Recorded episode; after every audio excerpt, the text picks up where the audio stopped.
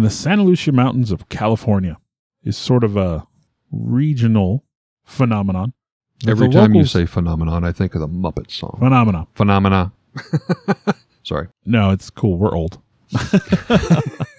but hikers routinely see shadowy figures up in the mountains watching them. What are they? What do they want? What what is their agenda? Wh- Who knows? We're going to dive into the dark watchers of California tonight. From a child born into this world, we are taught what to believe. Close minded we become, fearful to be deceived. Still, we desire to know what lies beyond that locked door. The art of the storyteller, conjuring tales of legend and lore. History hidden, lost knowledge, things forgotten, and the unknown. These are the things that direct us and will set the tone. Welcome, friends, to another episode of Nightmares on the Lost Highway.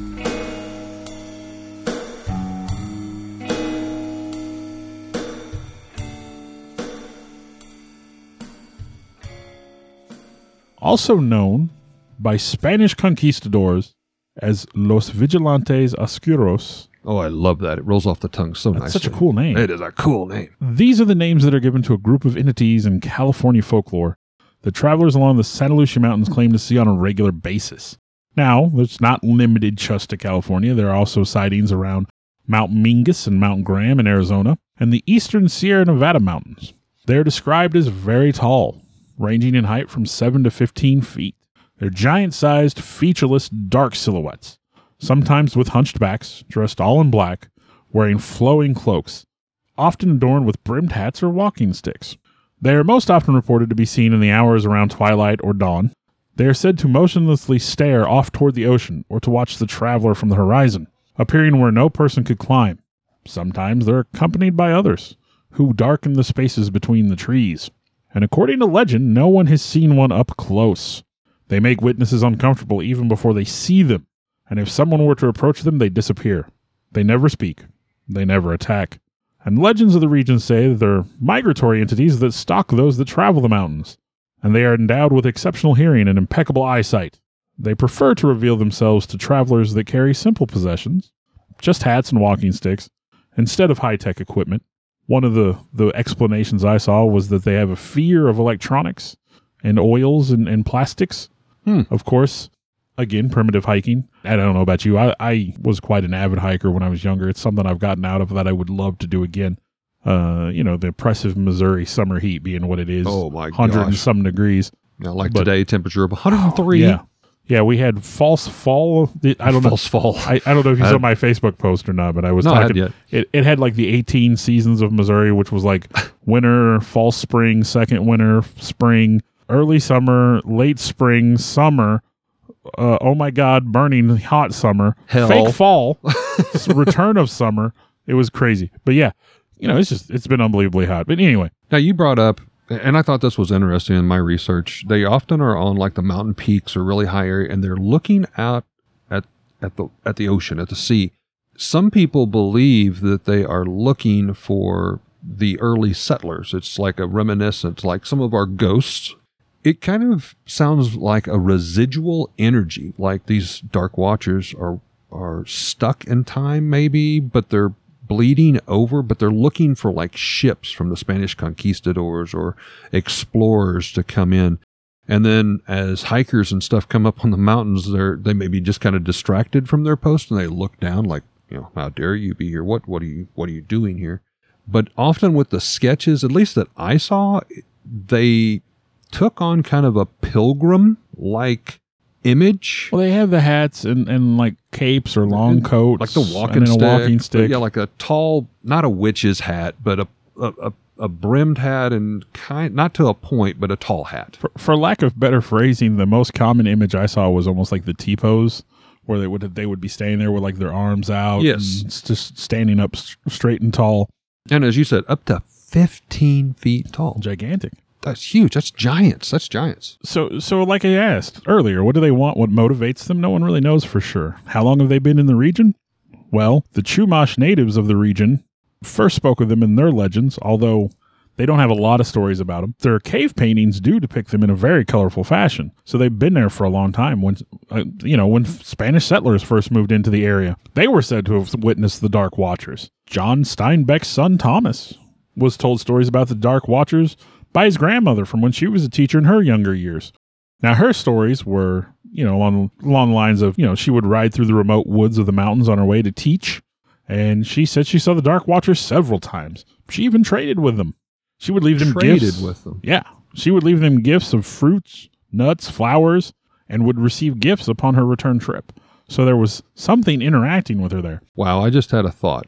It never came up to me before until this instance. It's almost like dark fae. Actually, the way his grandmother described them were as little people. They were more fayish the way she saw them. Fairies, you know, Yeah. for those of you who don't play D&D, aren't quite as nerdy as, as Bill and I. But yeah, the, that's- race of the fae. That's how his grandmother described them. Were they they were a type of little people. Now Thomas himself would actually report having seen the Dark Watchers during his childhood, and he would later collaborate with artist Benjamin Brode on a book entitled "In Search of the Dark Watchers." And he went into the history of the legend and interview locals who claimed to have seen them. Well, we'll roll back. Uh, you'd mentioned John Steinbeck, and of course his son, who wrote a book. The Dark Watchers are probably most famously given a very brief mention in John Steinbeck's Flight book uh, that was included in the 1938 collection of his short stories called The Long Valley. And in there, and I will quote, Pepe looked suspiciously back every minute or so, and his eyes sought the top of the ridges ahead. Once, on a while, on a barren spur, he saw a black figure just for a moment, but he looked quickly away, for it was one of those dark watchers. No one knew who the watchers were, nor where they lived, but it was better to ignore them and to never show interest in them. They did not bother one who stayed on the trail and minded his own business. Yeah, that, and that seems to be common. They don't really mess with a person; they just they They're appear. true watchers, maybe guardians. and and I have a series of anecdotes I'll relate here soon, but even in those stories, nobody gets messed with. They just see them. Now, later on, a second written account is by a poet by the name of Robinson Jeffers in his poem in 1937. It's a collection called Such Counsels You Gave to Me and Other Poems, kind of a strange title. And I quote, he thought it might be one of the watchers, who are often seen in this length of the coast range. Forms that look human to a human eye, but certainly are not human. They come from behind ridges to watch, but when he approached it, he recognized the shabby clothes and pale hair and even inverted forehead and concave line from eye to jaw, so that he was not surprised when the figure turning towards him in the quiet twilight showed his own face. Then it melted and merged into the shadows beyond it, literally just disappeared right in front of him. Seems like he gave it more detail than most people see. There's mention of hair and, and stuff there. So I thought that was interesting. So, like I said, I've got some anecdotes here. According to newspaper archives in the mid 60s, a Monterey Peninsula local who had also been a principal at a local high school, so of course he seems like a reputable source, he claimed to have seen the Watchers while hiking in the mountains. He had had plenty of time to study the figure, noting its clothing and how the figure was standing on a rock, and he seemed to be studying the mountains. When he called out to his fellow hikers, the figure disappeared. If I understood that correctly, like some of the other hikers that was with him may have been students from the school. Uh, the sources I have did not have that kind of detail. Okay. So- Okay. But it was interesting for as short as that was, I think you said in the 1960s, that really seemed to kind of keep the legend alive, so to speak. That that part I saw referenced all the way through the 70s and the 80s, maybe even early 90s. So that little blurb really kind of rebirthed it. it seemed like the 60s brought it back, but of course, being the 60s, there were also a lot of possible explanations that involved chemicals. So, Also grown in California at the time. Yes. yeah. So uh, now I don't have a lot of details on some of these. A lot of these were left anecdotally by sort of anonymous contributors. I found So I'm going to say a lot of typical, too. here. Yeah. Uh, another witness claimed when they were a teenager, and I tried to put them chronologically, by the way, as best I could without knowing actual dates. but another witness claimed that when they were a teenager, they used to hike in the desert and the mountains about seven miles outside of Blythe, California. Now, one afternoon, they were deeper in the mountains than they had ever hiked before. Suddenly, they felt like they were being watched. Again, you know, when the watchers are watching you, you feel like You feel it. they started looking around, afraid they were being stalked by a mountain lion, which we addressed in a previous episode. But when they looked up towards the top of the mountain, they saw a small cave opening near the top of a sheer cliff wall, a place where no person should be able to get to. And at that cave opening, they saw a hooded human figure looking out over the valley. Now, this person couldn't see the, the shadow figure's face, saying that it seemed to be covered by something like a veil, but they could tell that the hood and cloak were tattered and ragged. The figure made no movements, and the hiker at that point started to retrace their steps to get out of there. Hmm. I mean, I don't blame them. Yet another person stated that they used to work in that area and decided to go for an afternoon hike in the mountains north of Ojai. Uh, now they were on a trail. It was just a series of switchbacks up a steep slope. If you're unfamiliar with that term, it's just a trail that loops back and forth going up the Kind of cliff. zigzaggy. you know, and it, it's California mountainsides. I guess are kind of like loose gravel and, and shale, so they're not exactly super stable at the best of times. So you got to make sure you're watching your footing and be careful where you're walking. So they were about a half hour into the hike when they saw this humanoid figure silhouetted against the sky on the ridge above them. They also, per, just prior to noticing, had had that experience, that sensation of being watched. But they assumed that this figure was just someone who had hiked up there ahead of them. It's just another person. Right. Now, Not distance, all that uncommon for hikers to meet other hikers. No, I mean every time I've gone hiking, I've run into people. Yeah. Now, distance obscured any details of the figure, but it was definitely humanoid in shape. And again, they saw as another hiker, so they didn't think much about it. So the hiker continues on, figuring, why not? You know, they they don't feel like they're in any danger. Of course, they notice that this figure doesn't seem to move as they're walking. Apparently, after about an hour, this figure was still standing in the same place, staring in the same direction. That's a bit odd. That's a little bit weird. So the guy, the guy, I'm making an assumption here. The person stops, kind of watching the figure, considering something strange is going on. Starts walking a little more when something shoots past their ear. Now his, his, I'm just gonna go with this. You're his. doing it again. this person assumes, like their first thought is, did I just somebody just shoot at me with an arrow? Because that's what Ah, it sounded okay. like to them.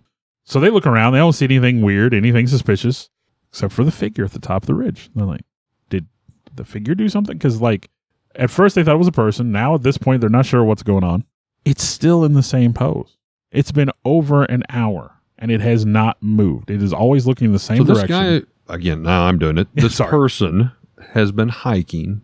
That figure is still within eyesight because he's up on a- such a high spot. I assume yeah, for an hour. over an hour at this point. over an hour. While he's considering, I did it again. You did it again.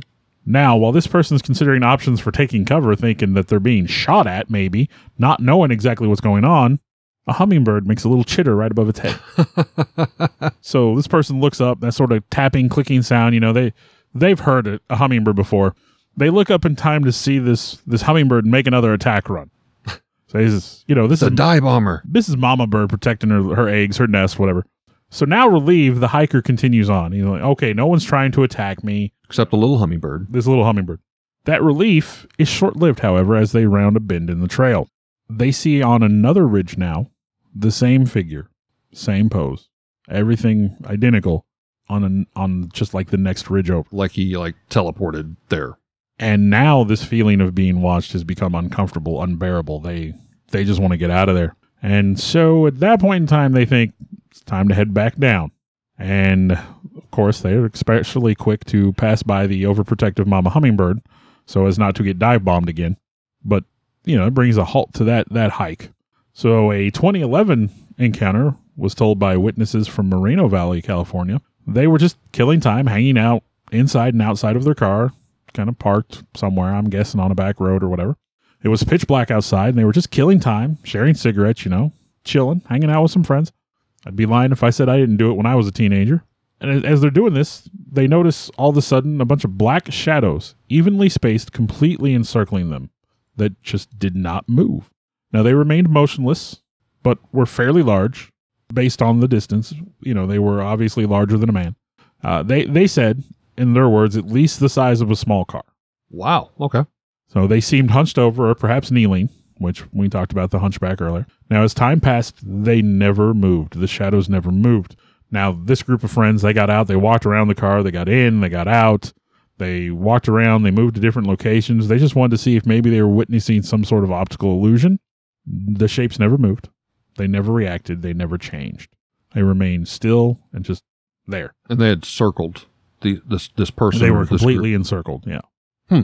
Never could explain what they saw. Also in 2011, a pilot flying a small plane just north of Vandenberg Air Force Base reported glancing towards the Santa Lucia Mountains just after sunset and seeing what looked like seven large dark figures evenly spaced about a quarter mile apart along the mountain range. 2013 near the San Luis Obispo Reservoir. The witness and a friend were driving past the reservoir. As they were driving, one of them saw something in the distance at the end of the mountain. They described it as a really big human shape, but obviously not a person. It appeared to be wearing a black cape like the Grim Reaper, they said, and was leaning over, holding onto a staff at what seemed to be a puddle of water. It seemed like a strange detail, but Hmm. they included it. I liked how you mentioned the Grim Reaper and the staff because Yeah. I did find reference that some people consider them as a sign of death is coming, that they are possibly Grim Reapers. And they all do seem to have a walking staff, but you Yeah. don't, you would think you would see the giant, you know, Well, the blade. sickle, the Yeah. blade, but there's no mention of that. But anyhow, besides that. So anyway, after seeing the figure, they said it was hard to tell at the distance, you know, a lot of details. It was a humanoid figure. It was daytime. So it was that's a, a you know, usually they're bit seeing of twist. sunrise, sunset. But it so it was easy to tell it wasn't a person. They couldn't make out all the details, but they could tell it was not a person. Uh, but even in the light, the shape was just black, just shadowy black.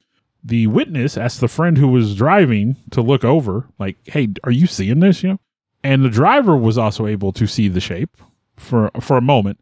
Described exactly the same thing the passenger saw without the passenger prompting. Now the passenger didn't say, "Hey, did you see this figure?" The passenger was just like, "Hey, do you see that?" And they described exactly what the passenger saw. Now the driver only glimpsed it for a few seconds, but did confirm they saw it and were was so startled they almost lost control of the car and then had to look away and focus on the road because obviously staring at something as you're driving is probably not a great idea.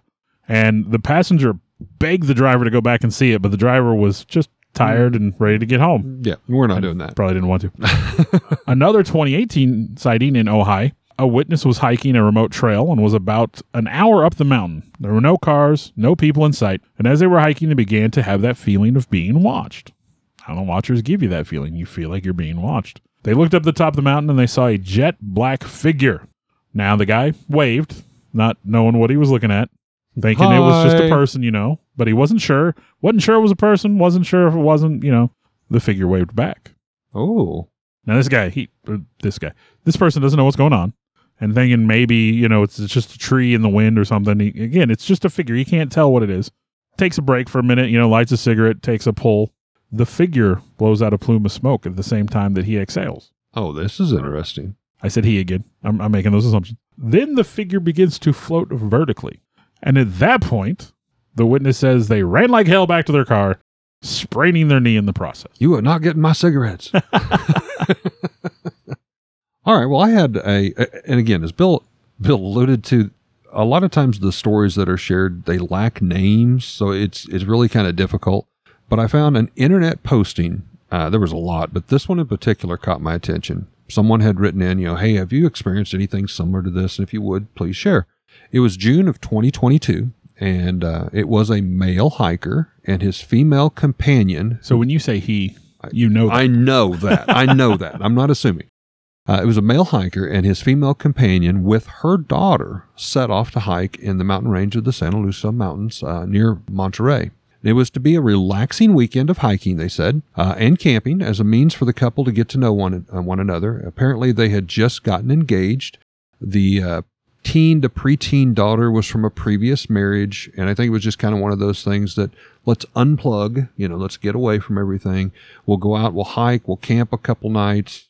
It, it's weird that you say that. When my mom and my stepdad first got married, that seemed to be an activity that we did on a regular basis. Was just go out hiking. Well, you remove yourself from the norm, if you will, Yeah. and you know you can really get to know people better and I'm- hopefully feel safer. And, Well, And and again, you know, you're getting to know people. I mean, there's not much better way. Of course, if you think about it, uh, probably the worst way to get to know a person is trapped out in the wilderness with them. You know, in case they turn out to be a nutcase, a serial killer or something. You, you want to come back from the trip.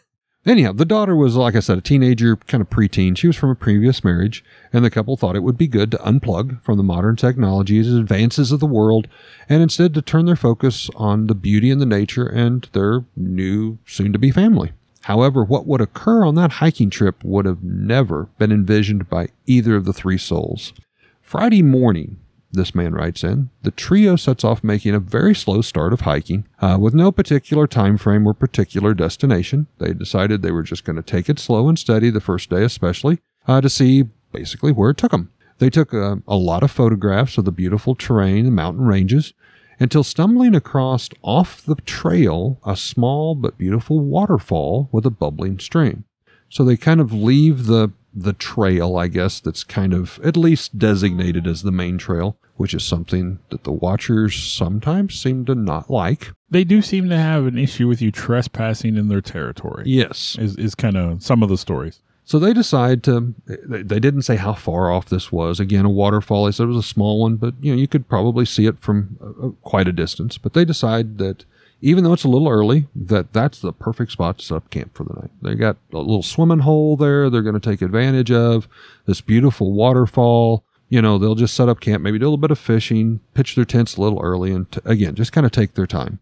It was about 5 p.m., he states, so quite early, actually, and they decided to take advantage of this scenic spot. Uh, they had a little moderate success, they said, with fishing, uh, enough that they kept the fish on a stringer and they decided to go take a a dip in the swimming kind of natural pool where the waterfall had went into, and then come back later for the supper to fix the fish. At about dusk that evening, they made their way up out of the pool where they'd been swimming to camp to finish uh, the supper when they noticed they were not alone. There in the shadows of the mountains, along the cliffs and the overhangs, were three what they described as nine to ten foot tall shadows, shadowy figures, wearing large brimmed hats and what appeared as capes or cloaks. One of them, they said, did not really have a wide brimmed hat, but had a hood pulled over their head. So that's a little bit different. The male hiker yelled up at them, asking what they wanted, with his voice kind of echoing through the canyon and through that area. The two girls turned and looked at that at that direction, apparently not seeing anything until that moment. And then upon looking at where he was yelling and pointing, they saw altogether these three giants, uh, some 250 feet away. One of the figures, slightly taller than the rest, they described as tilting his head in the general direction and pointing back at the man. He made a few steps forward and then began to slowly fall from the cliff, basically falling down with the waterfall into the pool that they were just previously swimming in. Weird. Yeah. The other two figures seemed not to be alarmed, but uh, turned and started almost gliding, he said, in the direction of the one now making its descent near the waterfall. But then those two just kind of vanished into the shadows. They lost total track of them. They couldn't find them at all. So they finished running back up to the tent. Now, the man had packed a loaded pistol just for self defense, and he pulled the two frightened girls kind of behind him, one his fiancee and the, and the, the teenage daughter. Uh, when they turned and looked back towards the pool, the figure was still slowly falling towards again dungeons and dragons reference but it's like feather fall. I mean just ever so slightly just kind of falling from this great distance. But uh, within moments upon basically crashing down into the water if you will he vanished. The pool the water did not seem to have any trickles you know like where you throw a stone in they noticed this. It just like just enveloped him just swallowed him. And there were still no signs of the other two figures now they searched the water's edge, thinking there was a chance that maybe there was some other hikers possibly playing a prank on them, or in the back of their mind, someone could have possibly fallen off the rock and got hurt. Again, they made it very clear that they fell very slowly, but I guess you're, you know, you're covering all the bases. So after searching the water's edge, they found nothing. So dusk gave way to night. They decided to build a larger fire that night for light and possibly a little bit more of the security. And they decided to sleep all together in one tent, just for you know, strength and, and unity, as they say. The night they said was very eventful. They heard a lot of rustling uh, in the brush. They heard twigs snapping. So they just didn't sleep well. And at one point, the the man again writing into this internet blog said the large fire was still going quite you know quite quite large, but the shadows of these same shadowy figures was now cast upon their tent. So I'm envisioning Ooh. they're down here now between the fire and the tent, you know, and that illumination Ooh. is cast. So they're laying here in their canvas tent watching almost like a film screen wrapped around them with this shadow. Now, you've been camping. Oh, in a yes. tent. Many times. I I used to do that growing up. We used to go every year, as a matter of fact. And I'm gonna tell you what, even things that you recognize and should know. it can scare the bejesus out of you. Yeah, when you see that shape It looks pass creepy, by in shadow. Well, the- distorted. yeah, the firelight makes the shadows jump around, and then the canvas itself doesn't. You know, the it it moves and flexes. Even perfectly ordinary things would creep you out. And and having seen what they saw, and then seeing these shadows, and then to know that whatever it is is between you and the fire, relatively very it's close. like right there. Yes. He did state, as I said, there was twig snapping and everything before. He said these things moved around their tent without making a noise. There may be a reason for that. May be a reason for that. So they never did anything. They never attacked them. He obviously never attacked the shadowy figures. They were petrified. They did they did not unzip the tent. They did not go out to explore. They just kind of huddled the rest of the night, made the best of it, and they finally seemed to leave. Okay, this is a little aside here. I don't know. When someone starts to say something, does your brain ever automatically just jump to like where they're going to go next? Oh yes. When you say they didn't unzip, my brain took just a weird turn that's not family friendly. Not family. I was like, what's that got to do with anything? What's- and then, what do you tell? What are you going to tell our and then you finished your sentence and it made sense. So, Okay, yeah. my bad. Sorry. Gutter brain. so the next morning they get up and they immediately go out. All three of them convinced, without a shadow of a doubt, these Shadow. shadow, these sh- three figures were the same ones that they saw up in the mountains. Left no tracks. There was no proof at all that they were there. So they quickly pack up their tents. They go back to the trail and they make haste. You and bug out, man. you you bug out. They said they made up for the slow start uh, and made it to their destination for the second night. Uh, had no events the rest of the trip. Uh, the second night said was so peaceful and so quiet, but they literally, I guess, camped almost on the path. They they had kind of sensed maybe we shouldn't have left the path, you know, which is kind of goes back to this. They finally made it to their destination, which I, apparently there there are people who come and pick up uh, hikers to take them back to their cars and you know such. So this gentleman who had helped arrange the trip pulled up in a van and picked the three up and was taking them back to their vehicle and said he just kind of it was like out of one of those weird movies you know where he's got his hand on the steering wheel and he just kind of turns and looks to the back seat where they're all three sitting and he goes so did you guys see any of those shadowy people up there I can straight straight up see that as a horror movie scene. I I have seen that. I watch a lot of scary movies. I guarantee you I've seen that.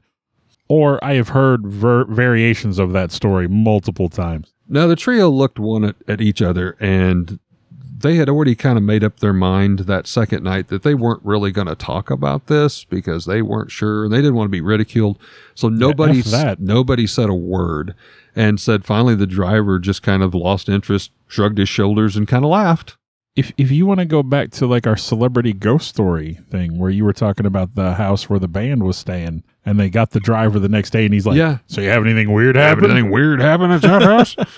so you know, later on, after they got back to their vehicle and they're they're they're now in private, they're kind of discussing this. They're like, could he have been part of a prank? Well, the watchers are But how would you, a guy or a, a guy, no. This shadowy figure falling slowly from a No. mountain I don't believe he was and- part of it. I I would ref- like come on. The experiences they had, he would have had to have followed them out and then, you know, orchestrate all this. It's a it's a well-known phenomenon in the region. And that would be elaborate. Why would you do? I mean, if you want to throw a few sticks or stones and make some noises, It- but I mean, that would have been elaborate. It'd be like going to Boggy Creek, camping out in the woods, and then someone being like, "Did you see the monster?" I mean, Yeah. it's just it's from the region. It's the terrain. Yeah, it's it's so, what are people seeing? I think I, I touched a little earlier about it being the they've 60s. seen Dark Watchers. Well, they saw Dark Watchers, yes. Uh, the 60s, maybe maybe some people were under the influence. Hey, careful, careful. There's still people that are Yeah. under the influence, not just the '60s. Here. Illusions, hallucinations, maybe misinterpretation of natural stimulus brought on by exhaustion and isolation. Mm-hmm. Uh, you know, you're up in the mountains. Maybe lack of oxygen affects the brain a little bit. We know that does. infrasound generated by the wind. Infrasound has been proven to cause you to feel uncomfortable. They've done experiments with it where people thought that they were, you know, you it almost simulate a haunting type experience. That's where a lot of that they say comes from that they feel they're being watched Yeah. is is some of that. One of my favorites, and and I don't want to say it's the most likely explanation. Of course, I'd love to believe that there's something out there we can't explain, but there's a phenomenon known as the Brocken specter. Oh yes. Uh, not Brocken, not Brock inspector, but Brocken specter. Two words. B R O C K E N. Yeah. Now, a Brocken specter can occur in certain atmospheric conditions when the sun is at a particular angle and the subject's shadow can be cast onto a cloud bank around them, creating the illusion of a large, shadowy humanoid figure. Now, if you think about it for a moment, these typically happen at sunrise mm-hmm. and sunset. Sun is low on the horizon, the sunbeams hit you, your shadow is cast up on the clouds or on, I think they said water vapor in the air, possibly. Yep. So it, it would explain, like, for instance, the guy who smoked the cigarette and waved and, and it did everything he did. Mimicked. So And again, you think about your shadow. If you're walking out in the street or you're crossing a parking lot, it is very distorted. It Yes. looks much taller than you. and, and if you're walking by a, a structure or building or whatever, shadow puppets are a good example. You know, you got the light shining behind on the wall, things are bigger. Uh, I think that's a pretty likely explanation. And I know there's a similar phenomenon from Scotland recorded, which we may get into later on in another episode. But to me, that seems like a very likely explanation. Now, does that explain multiple figures in the trees?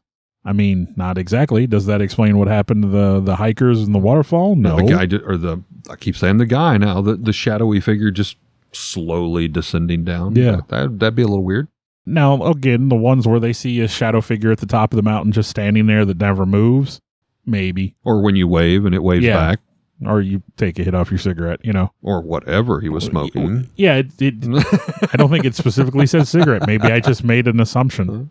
And then there's also the, I believe you pronounce it pareidolia, Oh, um, where when you- your mind mind- automatically yes. wants to see faces or people or, or patterns you recognize, to be honest. the Jesus on the burnt toast that was the Yes. eBay internet craze for a long time, or I- Muppet faces on the moon. I don't know about you, but I can almost like if you give me a random pattern, my face does like my face. my eyes will automatically pick out things that look like faces. We want, uh, Yeah. as humans, we our mind has to process things, so we see that whatever we're staring at, and we have to try to relate it to something. Strangely enough, let, let's com- let's just say, you know, I had some training at work not that long ago, and they talked about sensory input and how your body has to sort of your brain has to process things a certain way, so it kind of chunks it up. They said like you will receive like so many thousands or millions of bits of if you wanted to put it in computer terms, you're getting all this input all at once. You're getting mm-hmm. 1000s or millions of bits of input, but your brain can only process like Fragments. 145 at a time or something like that. So yeah, your mind automatically looks for a pattern in a thing to say, okay, this is a thing I recognize. I know what that is. That's how we remember stuff. Yeah. That's how we retain it. So, Bill, is it time for headlines?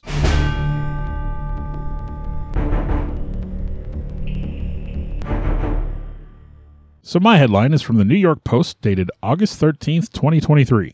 Pretty recent. Very recent. I was stabbed by my ex, but a ghost saved my life. And I'm all in. I'm I- pulled in the I'm- rabbit hole. I know you're wondering where we're going with this, but I, I do get to some shadow people. So uh, this is by Jack Hobbs and Tracy Swartz. Her near death experience isn't dampening her spirits. I stole that joke wholesale. that was the first line of the, the article. I thought it was too good not to share. Colorado elementary school teacher Eilish Poe, 25, survived being stabbed 16 times by her ex boyfriend Oh my goodness. and she claims to have been seeing shadow people ever since the November 4th, 2020 attack.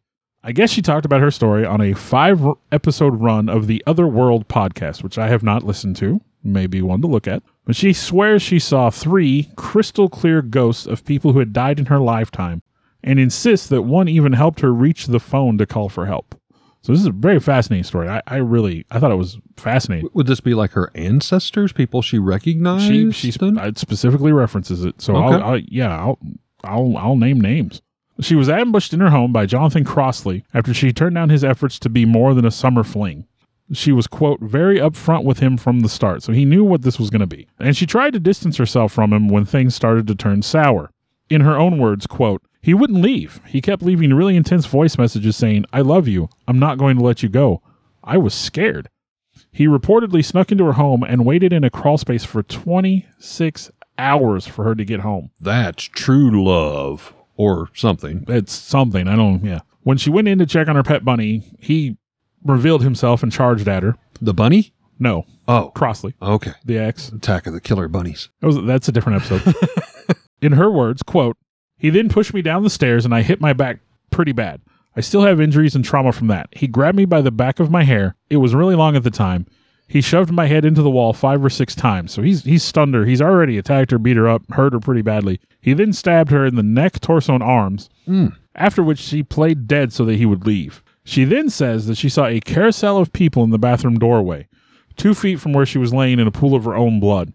My paternal grandmother was standing right there, she says. There we go. She passed away in 2014. She was standing there, just kind of quaintly smiling at me. She didn't wave or anything like that. And then grandmother Jeannie faded out and pal Vicky faded in. Val was Poe's best friend from high school and had reportedly committed suicide in February of 2020. In her own words, again, quote, it is a crystal clear image of what she was wearing, and she was also just standing there. And the same as Jeannie, she had this comforting smile on her face. I am still grieving for her three years later, but it felt like bonus time, even just for five seconds, or however long it was, to see her and be near her again. Alyssa Burkett, who was stabbed and shot to death by her ex in Poe's Texas hometown, was the third person to fade in. Poe says Burkett literally pulled me up, and I was standing upright, which she says saved her life because it allowed her to use her phone and call for help. Again, in her words, quote, a lot of people have been like, that was just your brain surviving, or an angel. But what I'm telling you is it was as real as seeing an alive person in the room. It wasn't ghostly. Now, since the attack, Poe has undergone 10 surgeries, and kind souls have donated more than $66,000 for her medical bills. Because again, we're in America. Medical stuff's ridiculous. Yeah, right. Now she says she has seen shadowy figures probably between 50 and 100 times during her recovery since the attack. Now, again, her own words, quote, They never approach me apart from one specific time, and the second I start to walk towards it or acknowledge it, it's just gone. I think because I almost crossed over because I was so close, maybe those shadow people are people who are in the between of crossing over and they're in the middle somewhere, and maybe that's why I can see them. Interesting. Very interesting. Yeah, kind of a crazy story there. And again, because she got so close to the border between That she veil. maybe that that allows her to see those things. Well, I thought for my headliner, I would expand on a slightly different type of dark watcher. This is an article taken out of the New York Times, March 18th, 2023. So again, not, not very long ago at all. An article written by Camille Baker. She says, if you need proof that climate change has altered the wildlife of the city, look no further than the black vulture soaring above midtown Manhattan. These hulking, bald headed scavengers have wingspans that measure nearly five feet in length and have traditionally inhabited South America, Central America, and the southern United States. But the black vulture seems to be here for the foreseeable future now along with 20 or 30 other species that have recently expanded their ranges into New York City. As weather patterns reminded the old salsa commercial right there, didn't you? No, actually, New York City. what made me laugh? I, do you watch What We Do in the Shadows? Yes. That one. I'm not You- totally caught up, but there- yes. Well, it's an older episode. You are the most devious bastard in New, New York City. I I love that show. Yes. As weather patterns have warped and habitats have shrunk, food supplies have diminished, the migratory patterns of birds have also changed. It would have been unheard of, said Andrew Farnsworth, a researcher at Cornell University Lab, to spot a black vulture in Manhattan 30 or 40 years ago.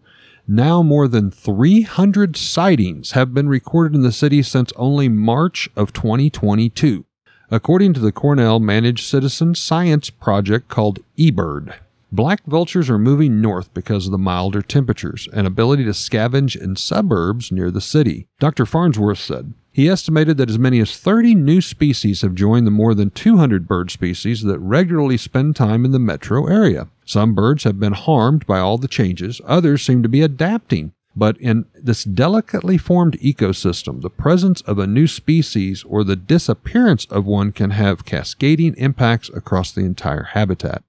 Now, the article goes on in great length about climate change and affecting migratory patterns of different bird species, but then goes on to some grimacing news for these uh, new bird migrations into the thriving metropolis of New York.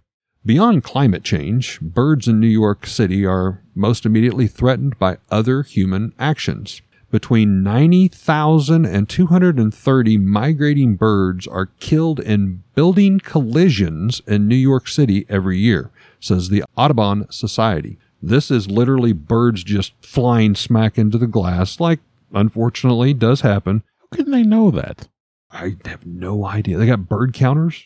Go around and pick up dead birds Some on the street. weird sensor on the building This is like, oh, another Yep, bird. We had another one. Bleep. Yeah, I I, mean, I how- don't. I, I don't understand that. It seems weird that you would keep track of some. Are you not that you you would? It just seems weird that you could keep track could of keep that. track of that. Yeah. Now, as some New Yorkers have been interviewed, uh, they say the sheer sight of looking up and seeing this black, menacing, dark watcher with this wingspan of these black vultures, nearly five feet, flying through their city, swooping down, taking out rats, going through garbage and alleys, is quite the menacing tale. Said worst off, one individual was on the 30th floor and was looking out the window when one of these five foot wingspan birds crashed into the glass. Oh, right, that'd make you jump. I mean, literally just right at her face. She said she screamed and alerted the entire office, and it was, you know, quite quite the spectacle and quite the show. But maybe, you know, just maybe it's their way of warning of what is to come. Or maybe as one crashes through your bedroom window on the 30th floor, it might just be seeking revenge to attack you in your treetop home that they want to take back as their own. So you're out hiking, minding your own business. You look up, being watched by a shadowy figure, if not more than one. How do you think you'd react?